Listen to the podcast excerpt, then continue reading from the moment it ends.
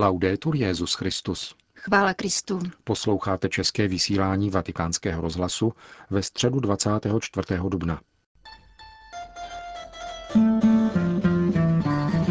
Církev není organizace, ale příběh lásky, řekl svatý otec v homílii dnešní raním vše svaté.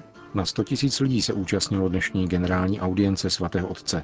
Katechezi papeže Františka vám přineseme v plném znění. Hezký poslech přejí Milan Glázer a Jana Gruberová.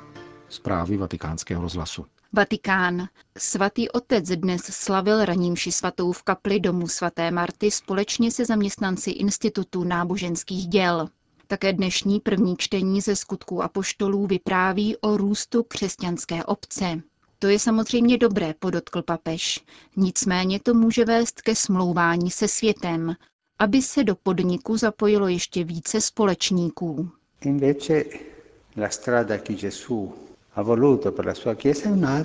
Cesta, kterou Ježíš zamýšlel pro svou církev, je totiž jiná. Je to cesta nesnází, cesta kříže, cesta pro následování. Přivádí nás to proto k myšlence, co tedy je tato církev. Zdá se totiž, že naše církev není lidský podnik. Církev nebudují učedníci, zdůraznil papež. Učedníci jsou vyslanci, které vysílá Ježíš. Kristus zase byl vyslán Otcem.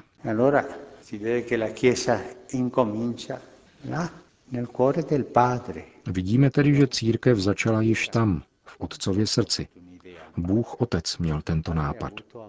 Nevím ani, jestli to byl nápad. Byla to láska. Tak začal příběh lásky. Tento předlouhý příběh lásky v běhu časů, který ještě neskončil. My všichni, ženy a muži žijící v církvi, jsme v prostřed tohoto příběhu lásky. Každý z nás je článkem v řetězu lásky. Pokud to nechápeme, nerozumíme tomu, co je církev.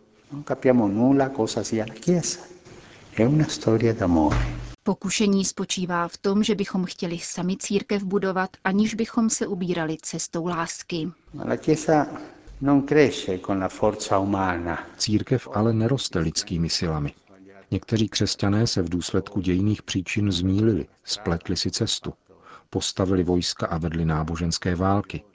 To je jiný příběh, nikoliv příběh lásky. Také my se učíme ze svých chyb, jak vypadá příběh lásky. Jak tedy církev roste? Ježíš to vyjádřil velmi prostě. Jako hořčičné zrno, jako kvas v těstě, bez hluku.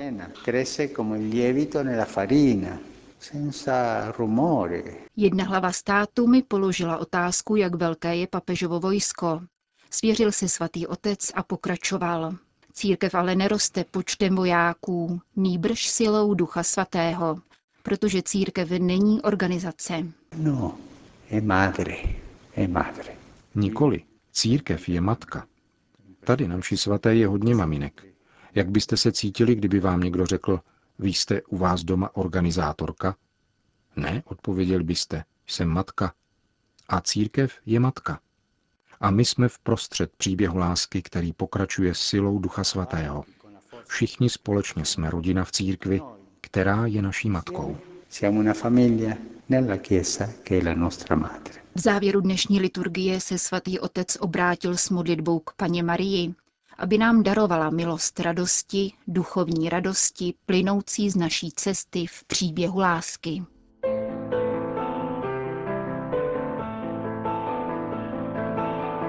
Nápor poutníků, kteří přicházejí na středeční generální audience, neustává.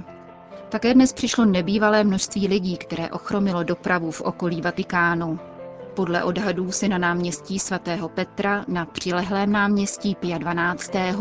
a na ulici Via della Conciliazione zhromáždilo na 100 tisíc lidí, aby se setkali s Petrovým nástupcem. Papež František věnoval svou dnešní katechezi další pravdě křesťanského vyznání víry, Kristovu návratu a poslednímu soudu. Cari fratelli e sorelle, buongiorno. Dobrý den, drazí bratři a sestry. Nel credo noi professiamo che Gesù di nuovo verrà nella gloria v kredu vyznáváme, že Ježíš znovu přijde ve slávě soudit živé i mrtvé.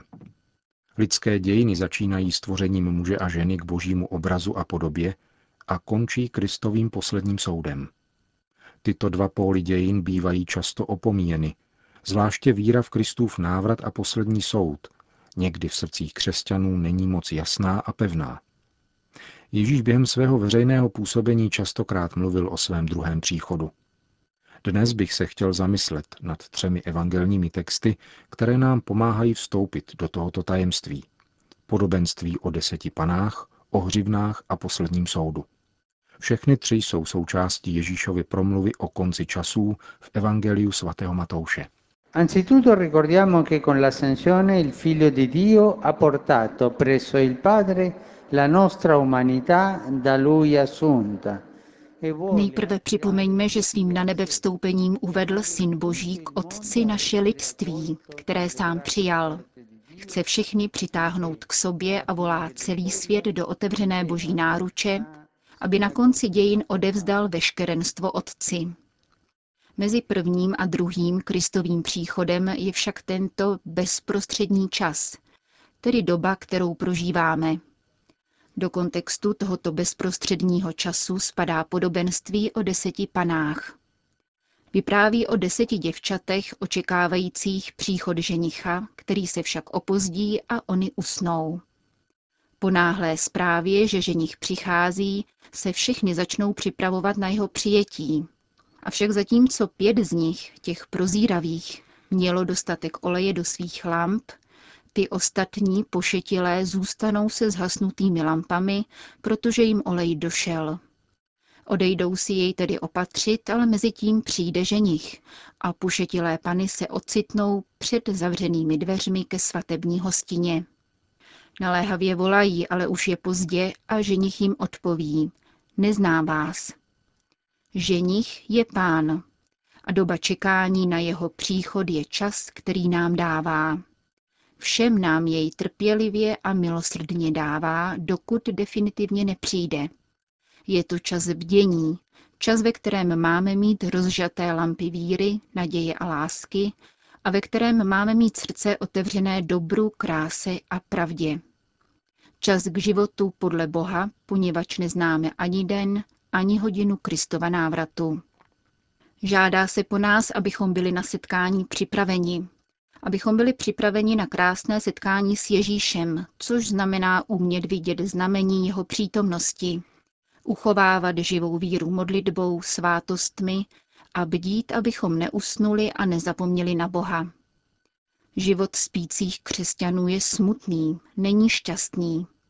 Křesťan má být šťastný, radovat se z Ježíše, neusínat. La vita dei cristiani addormentati è una vita triste, eh? non è una vita felice. Cristiano. Deve essere felice, la gioia di Gesù, non addormentarci.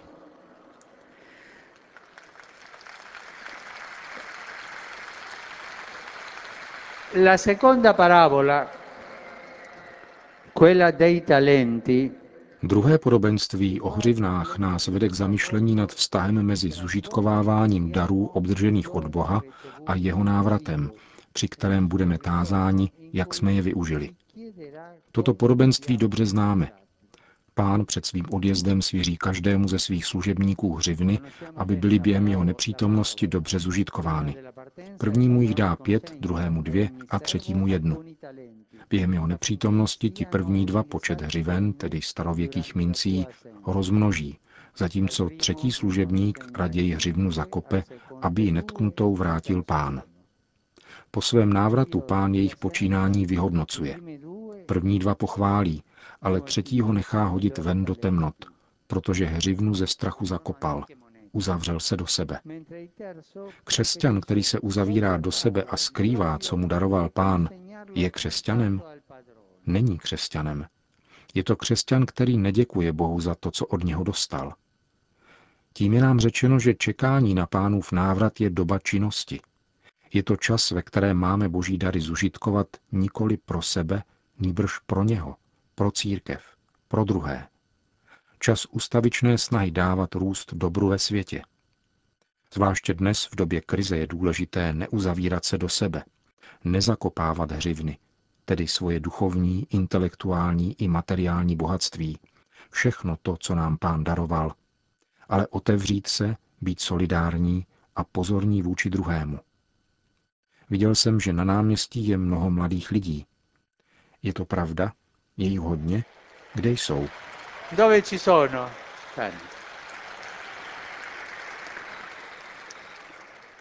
A voi che siete all'inizio del cammino della vita, chiedo. Vás, kteří stojíte na počátku své životní cesty, se ptám, mysleli jste na hřivny, které vám Bůh svěřil? Mysleli jste na to, jak byste mohli být užiteční druhým? Nezakopávejte hřivny. Vsaďte na velké ideály, na takové, které rozšiřují srdce, na ideály služby, které vám umožní zužitkovat svoje hřivny. Život nám nebyl dán, abychom jej žárlivě střežili pro sebe, níbrž proto, abychom jej darovali. Drazí mladí, buďte velkomyslní. Nemějte strach snít o velkých věcech. Infine, una parola sul brano del giudizio finale. Nakonec pár slov k úryvku o posledním soudu, ve kterém je popsán druhý pánův příchod, kdy bude soudit všechny lidi, živé i mrtvé. Evangelista použil obrazu pastýře, který odděluje ovce od kozlů. Po pravici jsou ti, kteří jednali podle boží vůle a pomohli bližnímu, hladovému, žíznivému, cizinci, neoděnému, nemocnému, vězněnému. Zmínil jsem cizince a myslím na mnoho cizinců, kteří jsou tady v římské diecézi. Co pro ně děláme? Po levici se ocitnou ti, kteří bližnímu nepomohli. Je nám tím řečeno, že budeme souzeni Bohem na základě lásky, podle toho, jak jsme prokazovali lásku svým bratřím, zvláště slabým a potřebným. Musíme zajisté vždycky mít na paměti, že jsme ospravedlněni, spaseni milostí, úkonem nezištné boží lásky, která nám vždy předchází. Sami nemůžeme činit nic. Víra je především darem, který jsme dostali. Abychom však nesli plody, boží milost žádá vždycky naši otevřenost, naši svobodnou a konkrétní odpověď. Kristus nám přináší boží milosrdenství, které zachraňuje. Po nás je žádáno, abychom se mu svěřili. Odpověděli na dar jeho lásky dobrým životem, tvořeným skutky prosycenými vírou a láskou. Cari fratelli e sorelle, guardare al giudizio finale non ci faccia mai paura. Drazí bratři a sestry, kéž v nás vyhlídka na poslední soud nikdy nevyvolává strach, ale spíše nás vybízí, abychom lépe žili přítomnost. Bůh nám milosrdně a trpělivě dává čas, abychom se jej denně učili rozpoznávat v chudých a maličkých, přičiňovali se o dobro a bděli v modlitbě a lásce. Kéž nás pán na konci našeho života a dějin zhledá dobrými a věrnými služebníky. Riconoscerci come servi buoni e fideli. Grazie. To byla katecheze papeže Františka, který pak v závěru audience obrátil pozornost k Sýrii. Il rapimento dei metropoliti greco-ortodosso Únos dvou pravoslavných metropolitů, řeckého a syrského, ve městě Alepo, o jejichž propuštění kolují protikladné zprávy, je dalším znamením tragické situace, kterou prochází drahý syrský národ, kde násilí a zbraně nadále rozsévají smrt a utrpení. Modlím se za oba biskupy, aby se v Brzku vrátili ke svým komunitám. Prosím Boha o osvícení srdcí a znovu opakuji naléhavou výzvu z božího hodu velikonočního, aby bylo zastaveno prolévání krve, byla poskytnuta nezbytná humanitární pomoc obyvatelstvu a co nejdříve bylo nalezeno politické řešení krize. una soluzione politica alla crisi. Po společné modlitbě odčenáš pak Petrův nástupce všem požehnal. Dominus Hoviscum. Sit nomen Domini benedictum. Adiutorum nostrum in nomine Domini. Benedicat vos omnipotens Deus, Pater et Filius et Spiritus Sanctus. Končíme české vysílání vatikánského rozhlasu. Chvála Kristu. Laudetur Jezus Christus.